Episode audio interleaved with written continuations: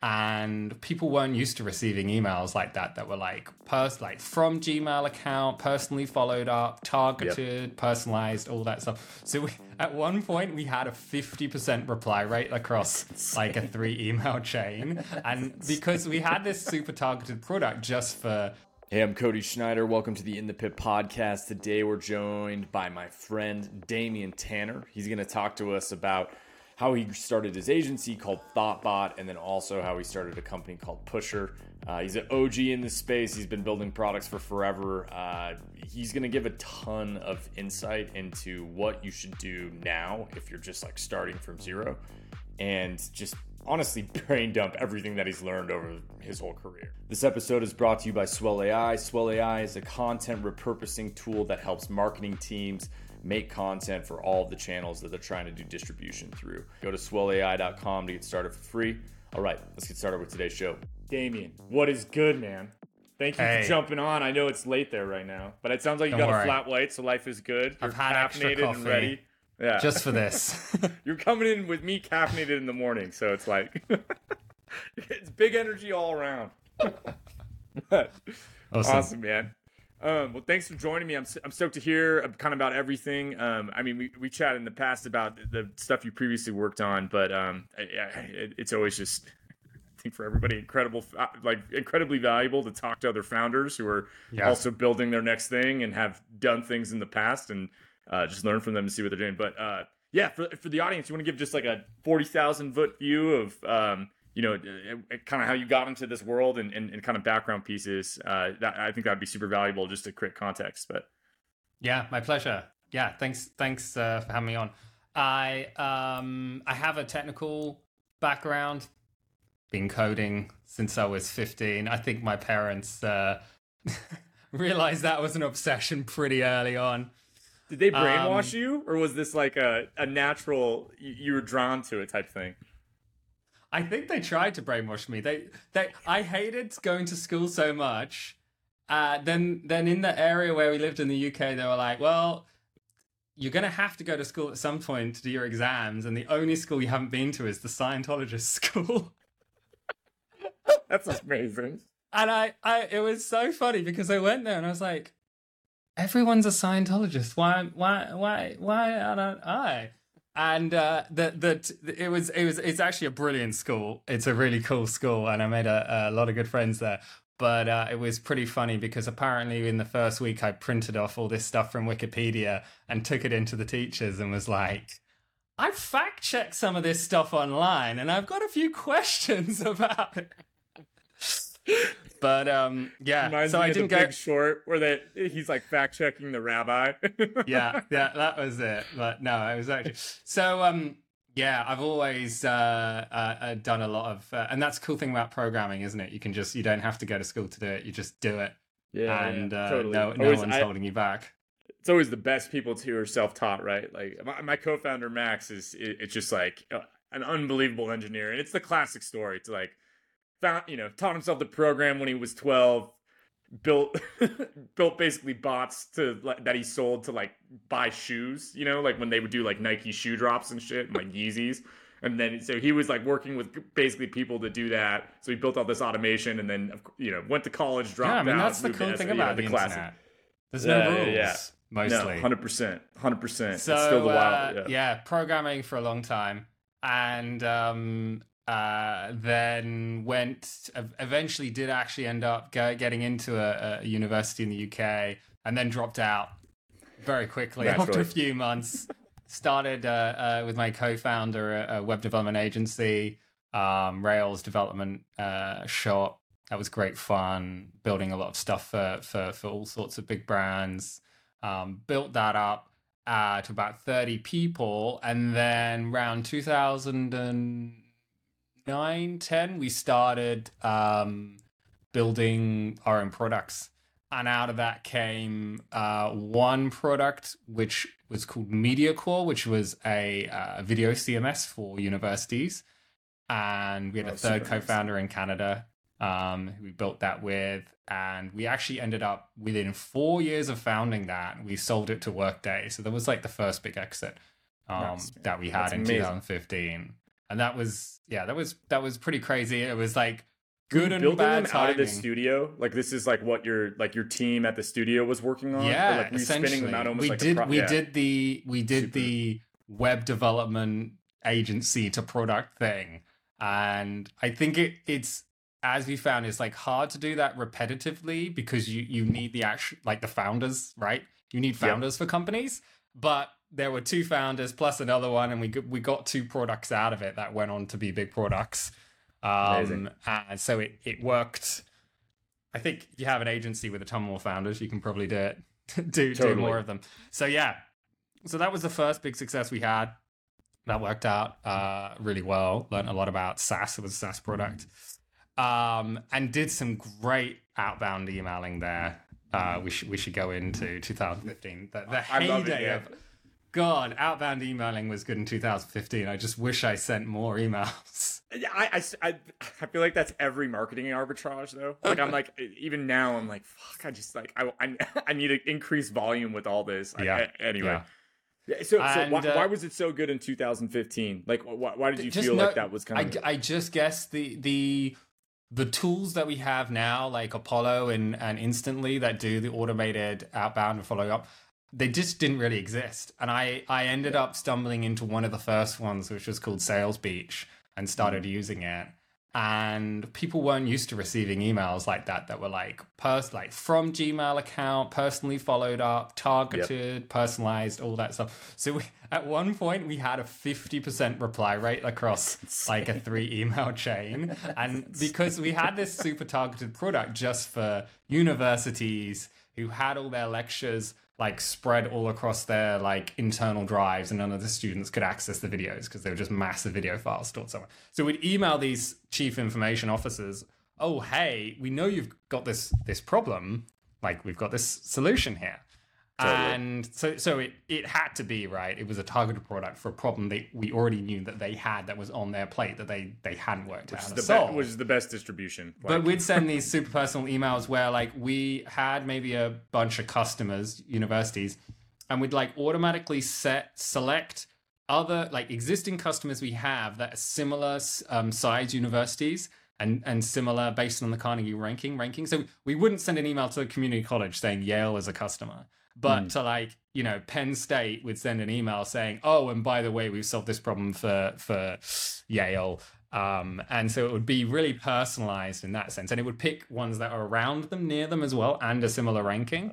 So we'd Super kind of put in those those customer case studies, and then um, so it's like we who they're get- competing against, and also the location geography for the exactly social proof. people Yeah. they would know and also either like yeah are on the same level because if you we found it early if you say hey you know yale is our best customer to a community college they'll be like well we can't afford it why are you yeah, telling yeah. us Yeah. so uh, and then we just when we started off we just were just couldn't believe it we get these emails back from these professors after like the second follow-up and they're like I'm so sorry I haven't replied to your email last week. You know, I've been so stacked, and then this happened, this happened. I'm replying now, and we should chat about it. We're just like, oh wow, they don't realize this is automated. it was just beautiful. And uh, and then That's what how I feel do, podcast emails are right now. Like people Right. think they're like you're like doing them a service. Like we're cold emailing people about podcasts, and I'm like, the open rates are like thirty percent with like five percent CTRs. I keep rapping on this about because it's just like so That's the thing. ridiculous. and, but- and I, I Yeah, it's got to be that yeah, the the it's just alignment, it's, the, and the They target it's and all that yet. stuff. It's Yeah. got to be that Totally. aligned because I've I've been trying outbound in other areas and I've realized yeah you've you've got it like we just stumbled into this thing where we knew the persona we knew the customer we had the solution and they needed it it just worked insane insanely well so I've kind of I've tasted that so I know what's possible yeah. so I can I know very quickly now all the ways I'm I'm it, it's not working Totally. You know that feeling too. I think that's a piece of this is like you get like almost a pulse of like when it's going right. Like Mm, once you have mm. one of those where you're like, "Oh, this is what this feels like," right? It's like almost the once you find that arbitrage again, like in a, even if it's in a different place, you can still like you feel that momentum and kind of that like Well, I know. yeah, and then yeah. the flip side is nowadays I'm just trying stuff in completely different segments and being like, "Fuck, it's not working." I yeah, it. totally. like, why It's can't I get it working again? we did totally. some other cool stuff as well. We included case stuff as well. We included case study links and other like bits of links in the emails. And then we had retargeting set up. And the best yep. thing that worked was uh, website visitors tracked with the YouTube retargeting pixel. And then we record, we went like on site and did all these like really well produced um, customer case studies. Nice. Um, and we put those on as YouTube pre rolls, but they didn't look like ads. Yeah, they're just other universities talking about how much the product had helped them and how important video yep. is as part of part of learning. And then we we just like flood them after they'd clicked one of the links in the emails. And when we, we knew that was working, when we walked into this meeting once, like a month after doing that, and the guy who was this, the, the sales guy who was in the videos walks in the room and they're like, oh, you're James from the videos. Because they've all just seen this ad when they're like, I don't know if they even watch YouTube, but they're like, their kids watching a program in YouTube totally. and this this B2B case study keeps coming on. Totally. They just that was a pixeling their loop. entire IP, right? Like, yeah. every just, device that, on the network. that worked really well. That's super interesting. And just to reiterate that, just for for people to, uh, to like the audience in particular. So um, what he's talking about is basically like scraping these target emails, and then you can both pixel the people that click from the email to your site, but you can also take those emails and you can do a customer match list in YouTube as well. And so then basically you're cold emailing these people while simultaneously doing display ads. So you're basically like touch, you know, it, it, touching them in two different ways, like in creating those touch points. So um, that's that's fucking that's awesome. So you sold that company. Um, what what did you do after that, or what what was your kind of the next thing?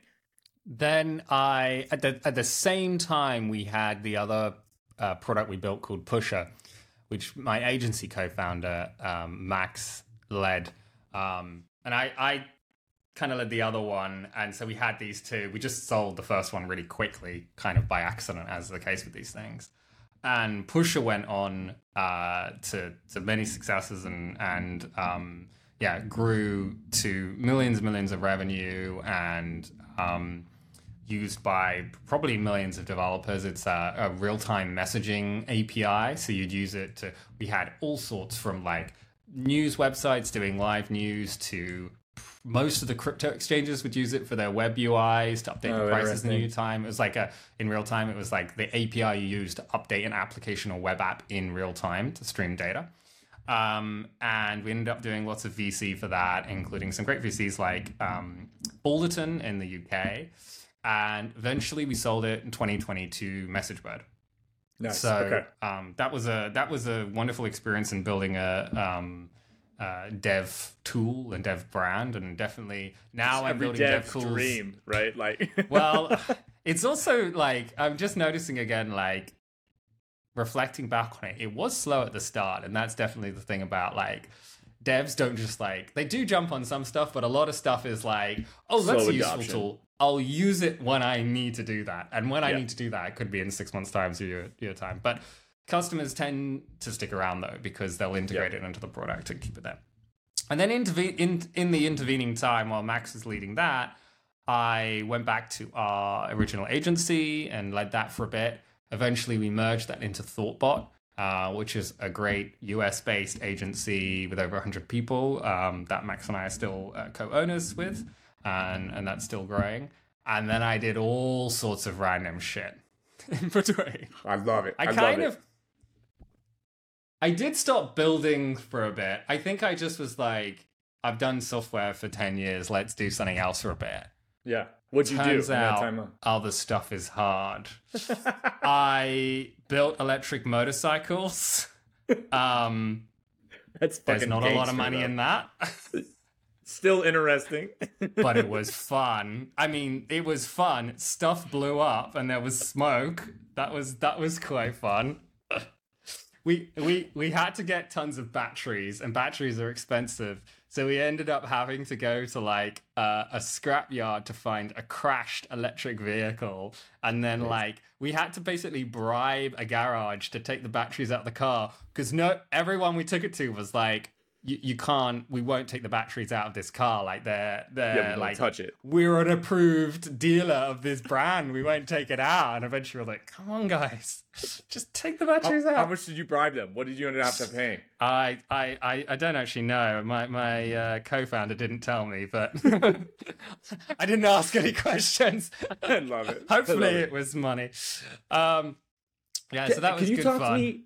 Can you talk to me about the agency side of stuff? Like how Yeah. how do you think about structuring those and building those? And like now that you own it, like do you have an operator that's a business partner? Like what does what does that look like? And then if you were, you know, this is the you're starting zero to one right now, and you're trying to get like your first basically 10k in monthly revenue so that you can, you know, pay your mortgage or whatever. Like how would you start an agency or think about going about that? Uh, like you know now in 2023.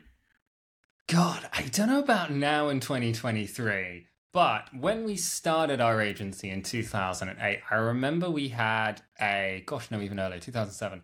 I remember Max and I had this conversation, which was like, should we do all tech that, you know, whatever people, all back end tech? And I, we were really into Rails.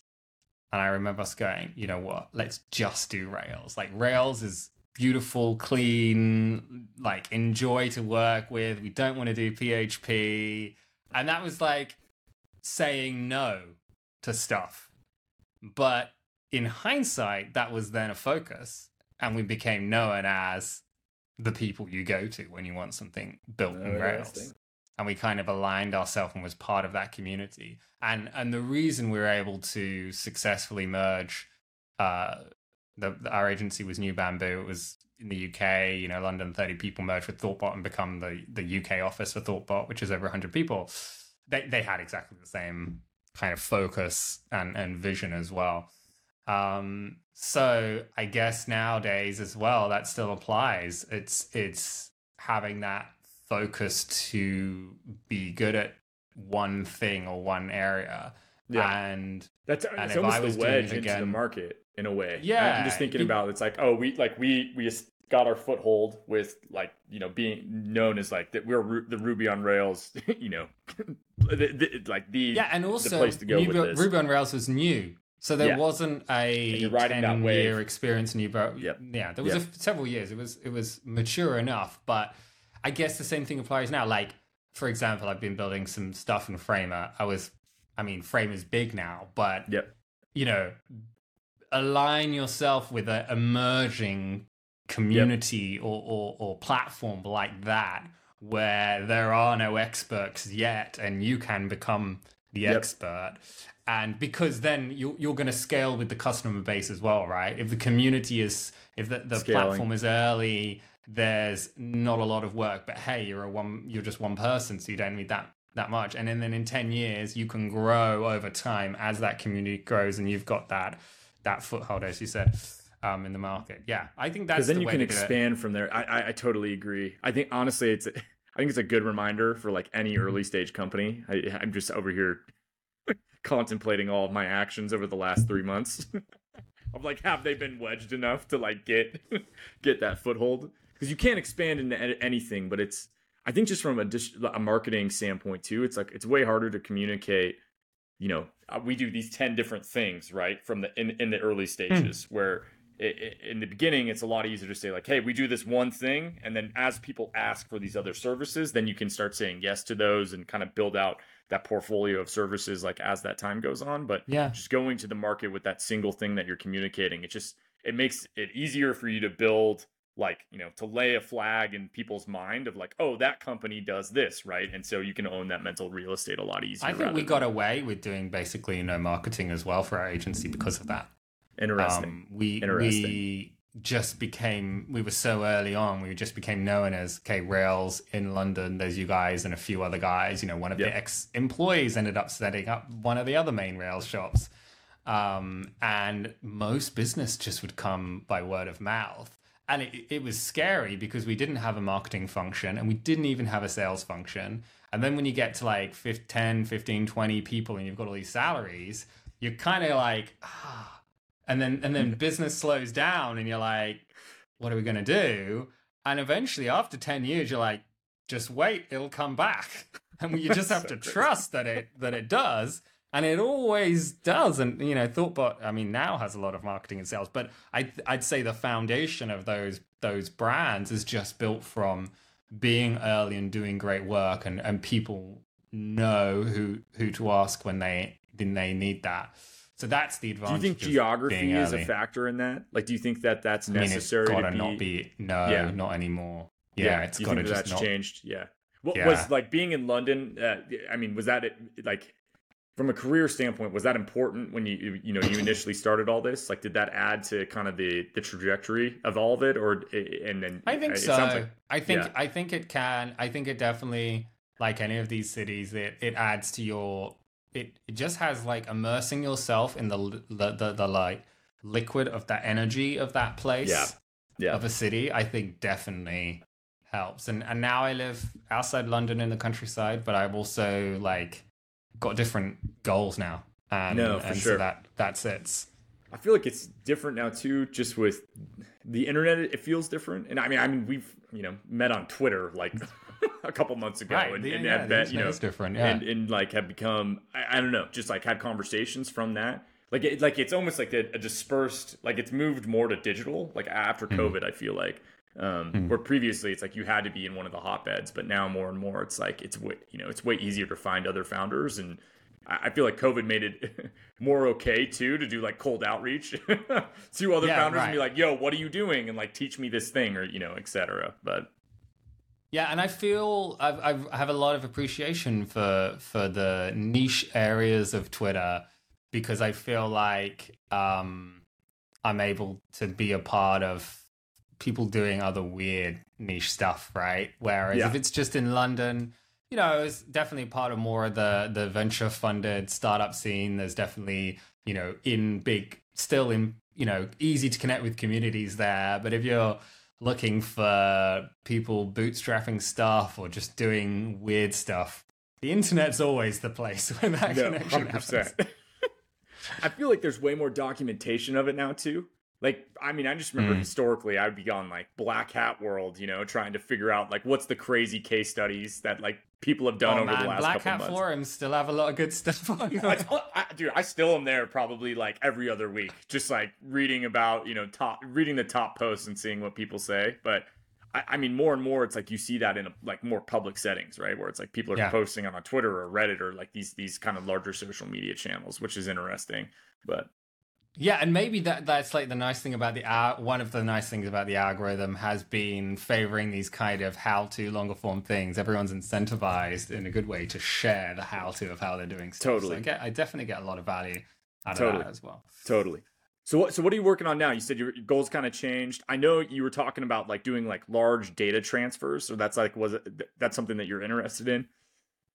Well, I've just but... been excited about. Okay, so after I built all sorts of random stuff and and made money and lost money, I eventually kind of 2019 was like, actually, I do love software. I do love programming. Let's build again. So I just was got back into build mode and have been building ever since.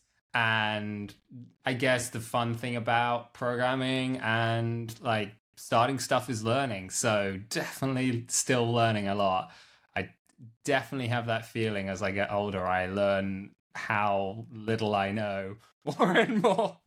But it's good learning that circle of, com- yeah, getting a grip on that circle of confidence now. Um, so uh, more recently, in the last few years, really started to hone down on building uh, SaaS developer tools and absolutely love being able to build see what new products are possible with new platforms tech. So one of the things i've been super interested in and following a lot is the products cloudflare have been releasing because okay. Cloudflare are massively slashing the costs of things like you know data transfer with the s3 competitor r2 which basically has no transfer costs the Workers serverless platform, which is super, super good value. And then actually, they've just released this great new AI um, platform, which can run a lot of these smaller AI models.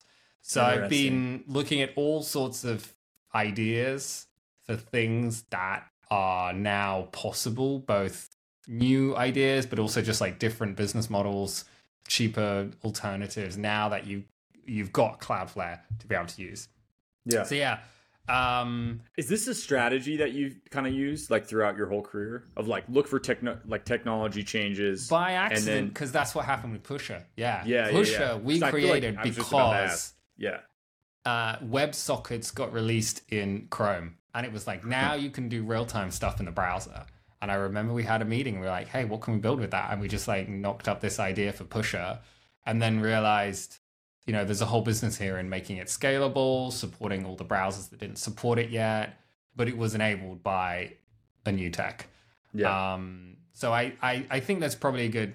It's probably because I enjoy playing with new things, and then it's nice Yeah, to be able to like turn that then into a, a, a profitable SaaS. But very much also taking a different tack now, like bootstrapping feels so different after having done VC. It's like it it it's What's the you know, difference? whenever we whenever we had VC money, I'd say we were pretty good. You know, none of our companies went bankrupt. I think we were pretty wise with the capital. But you I'd say VC it buys you the ability to make a lot of expensive mistakes, right? Yeah. And when you make a ton, just raise more VC and make some more. And eventually, given enough money and time, you'll find the business model and everything. And we did. But I look back and think, wow, okay, that, that, we spent a lot of money on stuff which clearly wasn't working in like marketing and, and things like that. Man, when you're when it's your own money, yeah, you really feel it hits differently those No, those 100%. costs. Hundred percent. Um, It's more like a fright, like that fright or flight, or sorry, fight or flight takes over. I, I feel like Mm. I don't know. I just personally like it's a. I like it honestly because I feel like you, you make better decisions because it's like it again it hits it hits your own payout like in a different in an entirely different way. So yeah. And, I- everybody and always I- talks like, oh, I think about the investor's money like in the same way I think about my money, but like that's not, You do not. how it actually is. Every every funded company I've ever worked with, like it's never actually that. Like Like in- yeah, when it's your bank account, even if you've got some money to put in it, it's like, oh wow, that, there's no, there's no more. That is that is it. Every, uh, so that makes you, and I think it's healthy. You have to think long term. You have to think like you have to really watch. Hey, is that channel really working? Should I put more into that or not? Um, definitely, definitely hits different. But um, I I like I li- I'm I'm liking that now, and I'm I'm enjoying the kind of discipline and also the long term thinking it kind of puts in place because there there is this tendency to to rush when you have VC. Uh, Yeah, yeah. You know, you see it in in the the runways. Like, no matter how much money you raise, uh, it'll be gone in twelve to eighteen months. Yeah, It's just like it's just the law of, I know and they want VC. you to, and right? Like it's like you're I- supposed to sprint a marathon. Like that, you know, it's five years of you just like running as fast as you can, basically. Right, right. Yeah. And then actually, some things you can't speed up with money. And I think that the, the thing you can't speed up with money is actually the customer development and and product market fit. Because sometimes that just reta- takes a certain number of iterations right? It's like you building stuff, the customers trying it, getting the feedback, trying a different thing, building a new feature, pivoting. Like it just takes time. And actually, even if you throw a bunch more money into it, it doesn't necessarily like the customers aren't going to get back to you faster. The Faster, yeah. the number of iterations you have, like, it still probably need a bunch of iterations. Yeah. And The only there's thing a- you can really get is like, in my experience with throwing more cash at it, is like more customer, or sorry, more users that are hopefully providing more feedback. So it's like increase the end value of users. So maybe that creates a like a faster feedback loop. But like, Hmm. I've never figured out a way to like, how do I get people to like what you said, like res- like throwing money at people responding faster doesn't work, right?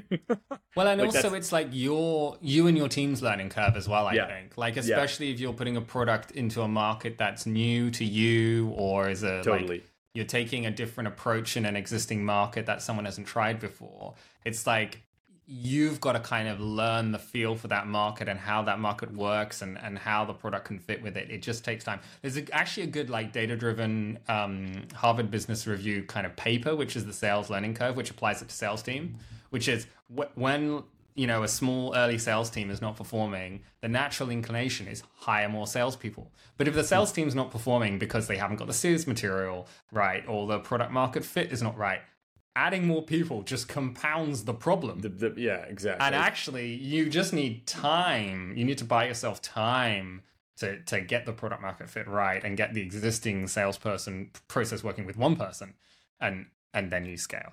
Yeah. Um, when you're so, when you were funded, like, did, how did you communicate that with investors? Like, did you like?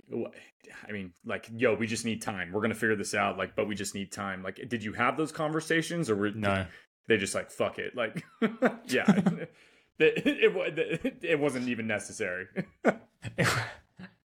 I feel like with vc i mean it's the case with any business is like you want you should you you feel like you should have more sales and be further along than you are right now. Yeah. With vc it's like it's still the same problem it's just like scaled up right? Yeah. Totally. Totally. Um so it's it's it's um in it, it's yeah it's different doing that but i'm absolutely loving it.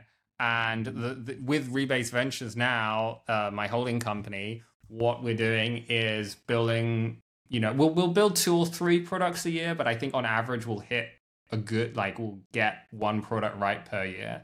Nice. and and that's the goal is to build one um, saas um, b2b saas or developer tool per year um, and not rush it. We're slightly constrained. Like we're not going to build a like massive platform that's going to need yep. tons of features. They've got yep. to be slightly constrained ideas yeah. that like a few Specific people can build. Scope that's yeah, like not, make a great product out of that. yeah. Um, and then and then the goal is to then layer those up, you know, as we go on and and yeah. build a portfolio of products.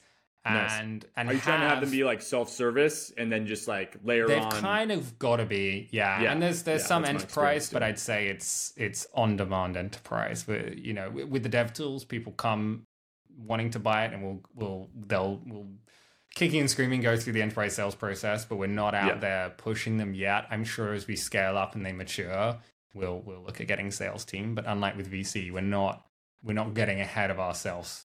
No, that, 100%. but we'll reinvest pretty much everything.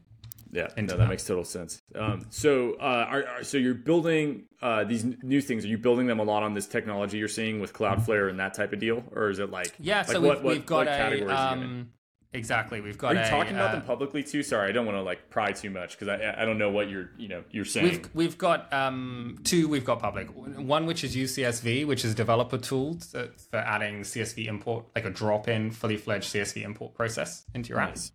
That's the first product we built. It's going pretty well. Uh, yeah, definitely self serve. Um, and really happy with that product. Super solid. We've got enterprise customers, you know, importing millions of rows in legal processing, healthcare, places like that. Really happy with that product. Um, people integrate it. There's no need to ever take it out when it's working and it and it's good. Um, but again, slow. You don't integrate CSV import unless you definitely need it. You don't yeah, do it exactly. because it could be interesting or fun, right? Yeah. And um, then you um, try 20 different CSV imports and pick the one you like the most. exactly. Um, and then we've also released, uh, we, we I want to niche it down into specific industry, but we've got uh, one of six uh, of the, the I've counted six competitors. There's probably like actually 30 uh, ChatGPT chatbot trained on your website content. Yep. Yep. yep. Um, but I think now everyone's like got to find these niches, right? And actually apply it. So I'd love to find an industry to, to niche that down into. Totally. Um, and as is the case with the dev tools, I built the CSV import thing because CSV import pissed me off in another product we built. And actually, when we were building the the ChatGPT stuff, scraping websites it has always been a pain in the ass, but it, it, I felt that firsthand. Yeah. And so actually, the second dev product that we're we're halfway through building is is a web scraper. Oh, super um, cool. And I think with the help of Cloudflare, we can make it way faster, way cheaper. Oh, super interesting. And and I think super easy as well. Yeah. Um. So I think we're gonna be able to do it some really cool stuff with ChatGPT. There's I've seen like one or two that do this, but I think we can combine the power of like a fully kind of um you know uh, API driven and technical like fully featured scraper, but also with the ability to just create your scraping and automation just with a, a prompt.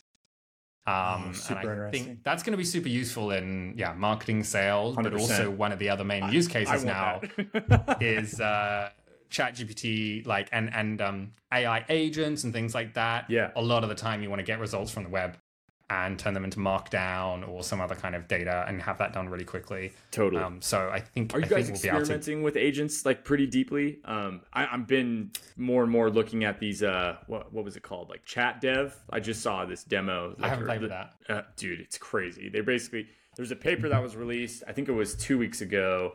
Um, but it was basically talking about how like agents perform best at completing tasks when there's like multiple agents with specific designated roles and they work together. So they have like a directory of agents and then they kind of work as a team, right? It's and Yeah. so they basically showed that like they, the performance output would like increase. It was you know just it was way better. Um, but so ChatDev, I, I, I, I believe is what it's called. Um, I'll, I'll look it up and add it in the show notes the actual. But basically, um, how it functions is like you you can create like a team of agents. Like for example, like I can have a social media marketing org, and it's like here's this marketing director that makes proposals, and then like there's an actual like specialist that goes and does this, and then they like the Wow. analysts analyze the content to see how it's doing and then they're like you know actually publishing it to your to your social media profiles like all you're providing them is like the raw materials that are just you know imagine it's like we take this podcast and we give it to them in like a video format and then they can just like you know pull out the segments and their job is like get the most views on videos right?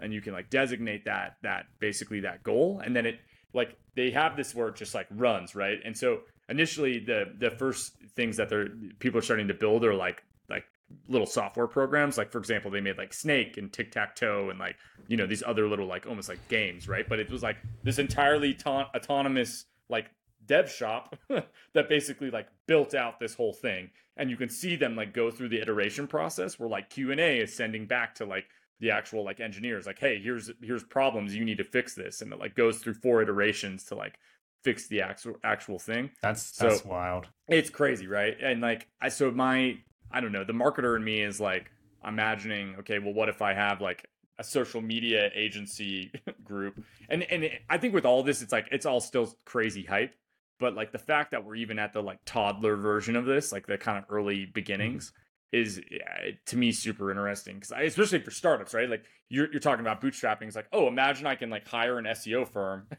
and like i can hire a, a social media marketing company and i can hire a paid ads company right? And all the like they're just agents like it's just like a group of agents that basically work in this way that run my entire marketing department like based off of these defined goals that they're trying to accomplish and so anyways just brain dumping random stuff but There- There's a there's a back to the agencies.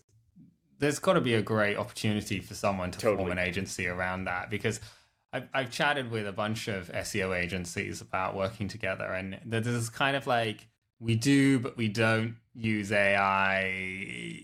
They all say they there. are, and then they all are, is what I'm Well, they saying. they kind of are. They say they are, but I I just want an agency which is like we use AI and therefore it's like ten times more or this much cheaper. Yep. and and that's why it's awesome. Yep. I, I yeah. There's it's like definitely what scope, and I'm sure. doing. Like they're in, in you know, Yeah, yeah, yeah. they're you know publicly saying, "Hey, we're powered by AI," and like that's why we can give you 30k worth of service for three grand. You know, because like all the 10 existing agencies, they're they're too um yeah they've got too much to lose. Yep. So they're ripe to be. Yep. Well, they have to cannibalize themselves, by right? Like Yeah, it's like right. if And you no one no one wants to do that. Totally. If you were charging hundred dollars per article and now you can get them out the door for seven cents, like, like of course you're not gonna Just you know, just pretend it's Yeah. not there until it's too late. just like hear no evil, see no evil, like the whole thing. So I mean, but that's the reason they're going out of business. But I think that for like people that are trying to start, I mean, we were talking about this a little bit earlier. Like, how would you start an agency now? Like, I think those are the things that are huge opportunities. Like, pick a niche, like even clip production for like fire, you know, people that are doing YouTube videos or fireside chats or yeah. podcasts, right? And all you do is just like, you know, unlimited clip production for them. And it doesn't even have to do eh, like be animation. Like it can just be like we find viral clips and pull them out for you. But I mean that that can be entirely AI powered at this point, and and you can I, build. I, I, I wonder if the the the the part of the the value of doing it wrapped in an agency that's not obvious is the trust and the brand of the agency. Because most people that hire an agency, it's not just to get the task done, it's that they don't know how to do it. Like they don't even know like you know if you if you go out and you know nothing about video you hire a video yeah. agency it's because you actually have no idea what is a good video and what is a bad video totally. right you, you you don't not even at that level so you've got to trust someone else and so even with these powerful tools that'll do it for you you if you don't know how that world works, whether it's marketing or making clips, um, the tools that do it, the AI that does it magically, actually might feel too kind of like like yep. d- scary. It's like yeah. this machine that'll do it for you, but how do I like that? Yeah. That's terrifying. Yeah. So actually having just a, it's also an, an agency, a brand too. in yeah, in like front the, of that, right? Who yeah. who can judge it and control the machine and make sure yep. the output's good you, I think that that's the um, that's the margin for the yep. agency because that's all an agency does. It's just a, it's just a salary arbitrage, right? With people right now, it's totally. like people want people want reliable jobs. Yep. An agency will pay you a salary, and then the agency takes the risks of the work coming in and, and takes the margin. And it's kind of wild how big the margin can can be. Totally. And so now with AI doing a bunch of the work, there's going to be an even bigger margin there, and or a lot of competition if you can lower the price no. by using AI and, and compete against the legacy agencies. I totally agree. I totally agree. I think it's just like it's it's changed kind of that whole model, and I mean, again, it's I feel like it's with every kind of big technology change, there's opportunities that come up. Like what you're talking about with Cloudflare, like, you know, all of this LLM stuff is the same thing. Like mobile was one of them as well. I mean, everybody's mm. saying the exact same. like there's, there's no revelation that I'm, I'm talking about, but the, I think it's just the thing that like... has slightly surprised me in um, AI is I only have recently appreciated how much of a consumer driven phenomenon it is. Okay. I, you know, my head's really always been in B2B and having now been in the B2B world a bit with, with AI, I kind of realized actually, um, you know, that there is so much talk about how businesses need to use it. And, and everyone in a business will say, yes, we're working out how to use it or researching. But actually, there is many, many reasons why they can't use it right now, whether it's at the level of their employees, being out having authorization to use it or even just using AI in any part in their product. And so all of this usage is is really consumer driven and all of mm. the successes, whether it's ChatGPT or you know the surprising success is like character AI, right? Oh, I was just about like, to say this. I, I okay, their subreddit has like seven hundred thousand subs, and like it was on page one of Reddit yesterday because it went down. I, am old. I, I I don't understand. It's crazy. You know what I think it is? Okay, so I think it's I think it's the people that like are obsessed with fandoms, and they go mm. there and they get to chat with their favorite characters. So it's like, oh, you're obsessed with X Y Z fandom, like Wheel of Time or something, whatever, right? And it's like you want to go chat with like your favorite character from that from that series. That's what I think is driving. Like personally, that's what yeah. I think is driving yeah, yeah. this. Um, because it's like I mean people are obsessed, right? Like it's like to a, it, it, I, I had I had no idea that it was like, but it, it kind of makes sense though. It's like oh I, I admire you know whatever. Like I want to talk to Hermione and like I read fanfic about Hermione and you know or whatever, and like this is this way that I get to interact with this character in a hmm. whole new way, and I feel like that's like this reason, but. I, I, don't know. I, am curious to see if it, it, it, comes into um, my friend's working on this company actually right now. It's for it's like for HR. She just raised and but basically it's like we create like a HR agent that like you can interact with and have conversations with to help you like navigate situations that are happening like within mm. the organization. Mm. And so mm. it's almost like this like counselor within the org, right? And right. I was like that's crazy. And like imagine that for every department like you know the customer service people like they have a you know they have somebody they can inter- or a character they can interact with um, that's like the you know the north star goal of like what you're trying to basically portray like externally. So it's almost like a coach that that exists like within the organization. So anyways i i think it'll be interesting to see how that kind of gets adopted you know within these companies but that I, have been shocked by character ai I, i'm glad you brought it up honestly. Like so that's adoption. that's the that's the yeah the growth the beachhead and the businesses are so far behind I just kind of had to remind myself that the other day. I was like, man, okay, like the, we haven't really even started the, the business rollout yeah. of this stuff yet. And and the open source models and, and platforms like Cloudflare now Workers AI, which makes it easy to to run the open source models.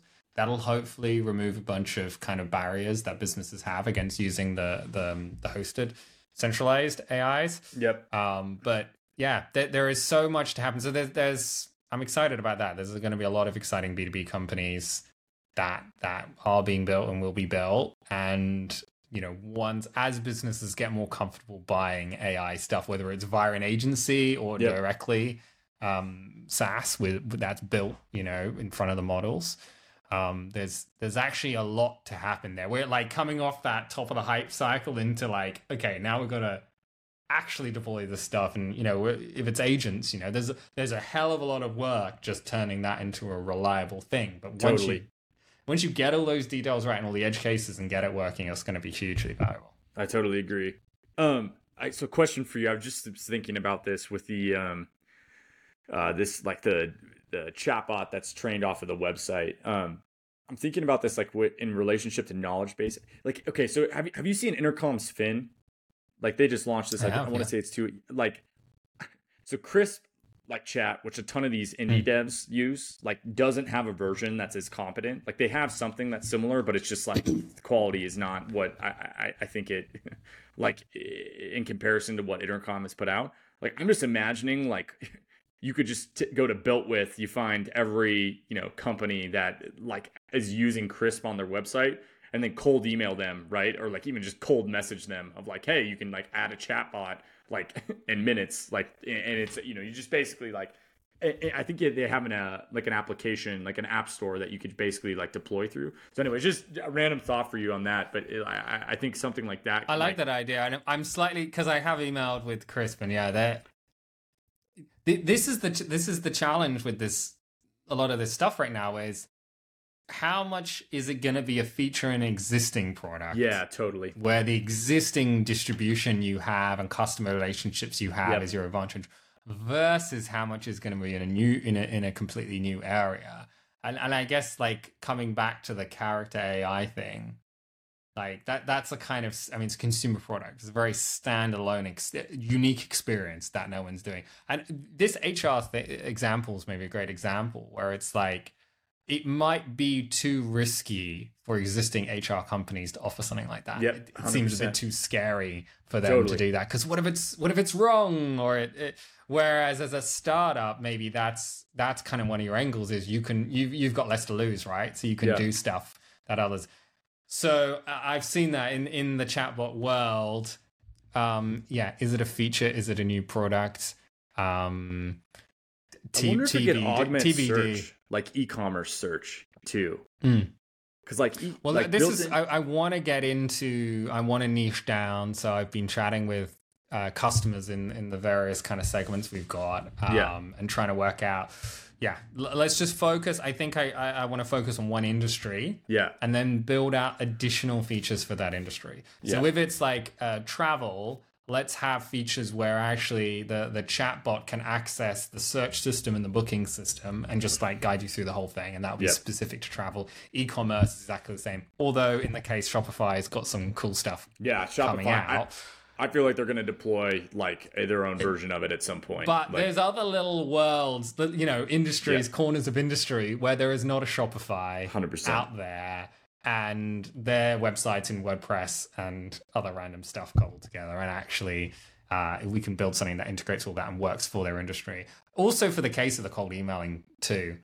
You know, like the cold emailing works really well when you've got a specific solution industry, for a specific totally. industry and you know their problems. Otherwise, totally. I mean, you see, it's the same in agencies, right? How yep. many of us get a thing? Hey, we're an agency that does everything. Like Yeah. that cold email is never replied to. No, hundred percent. But if you do, like solve this specific problem, it's like that's when you actually get that feedback. and Or, we like, can it- yeah and and like like in the early days in in, uh, in MediaCore it's uh and we've done it for these customers that you probably know yeah, and then they get that feeling hey hey if they're doing it we need Yeah. to we need to keep up and and do it too no, that makes total sense.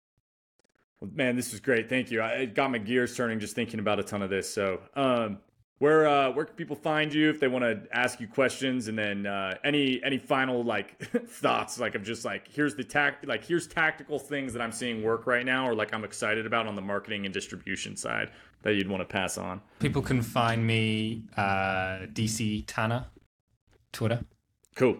and tanner.me um i think i've probably got an email address on there as well um god final final thoughts I, I just the general feeling I, I really think I'm noticing now as I build things is like building cus- building products for customers that you really want to serve and you enjoy working with. Yeah.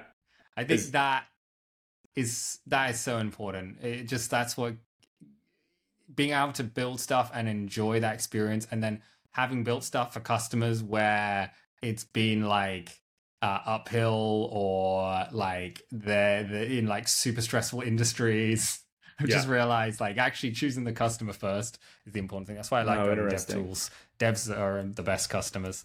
Um, marketing distribution, man, just it is you just in the pit, isn't it? Because the the stuff you do that works for one product doesn't work for the next everything. product. Yep. And so you just got to try it all again. Yep. And I definitely feel like um the places where I find something like that that gets me kind of uh, uh some cheaper cheaper channel or traction is like finding the weirdest stuff that's going on and then just taking that little bit further Yeah. that someone's not talking about. You you pointed out um, uploading customer lists as targeted audiences.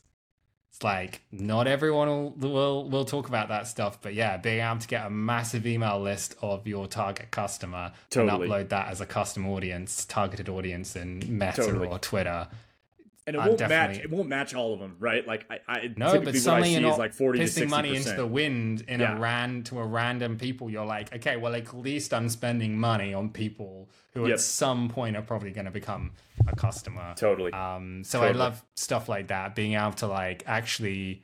Um, That's how we ta- initially like, did Swell. I just target. scraped like a Right. ton of podcast emails, and then we just did a customer match list because like there was no way to target them, and we couldn't figure out Right. like the other distribution. and it's messy, right? It's It's, super like messy. scraping like cleaning up data and then uploading in places Yeah. and like it, it, I, I that that's, that's when, when, you were like talking about like a promptable like scraping application. Like the the marketer in me is like, here is a hundred dollars a month. I will pay you Oh, right now. I've got so many cases I want to use it in as well. Like, Yeah. yeah. just being able to say, hey, yeah, go here, take out all the records, and then press next page until you're done. Yeah, Um, I'm really looking forward to being able to to get that working in the in the new product. totally. Because there's versions of it, but it's garbage, right? Like I've used I've like WebPilot for this as an example, Mm-hmm.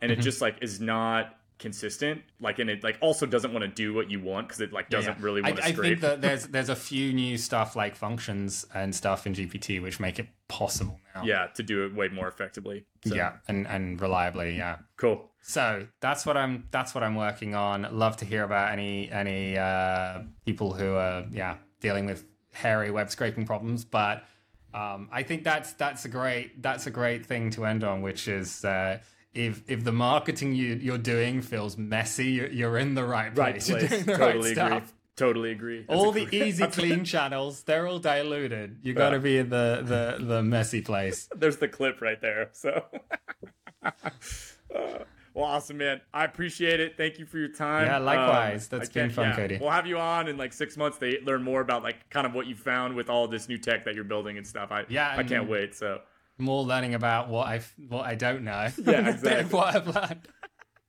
awesome. Thanks again. We'll talk to you soon. Cheers.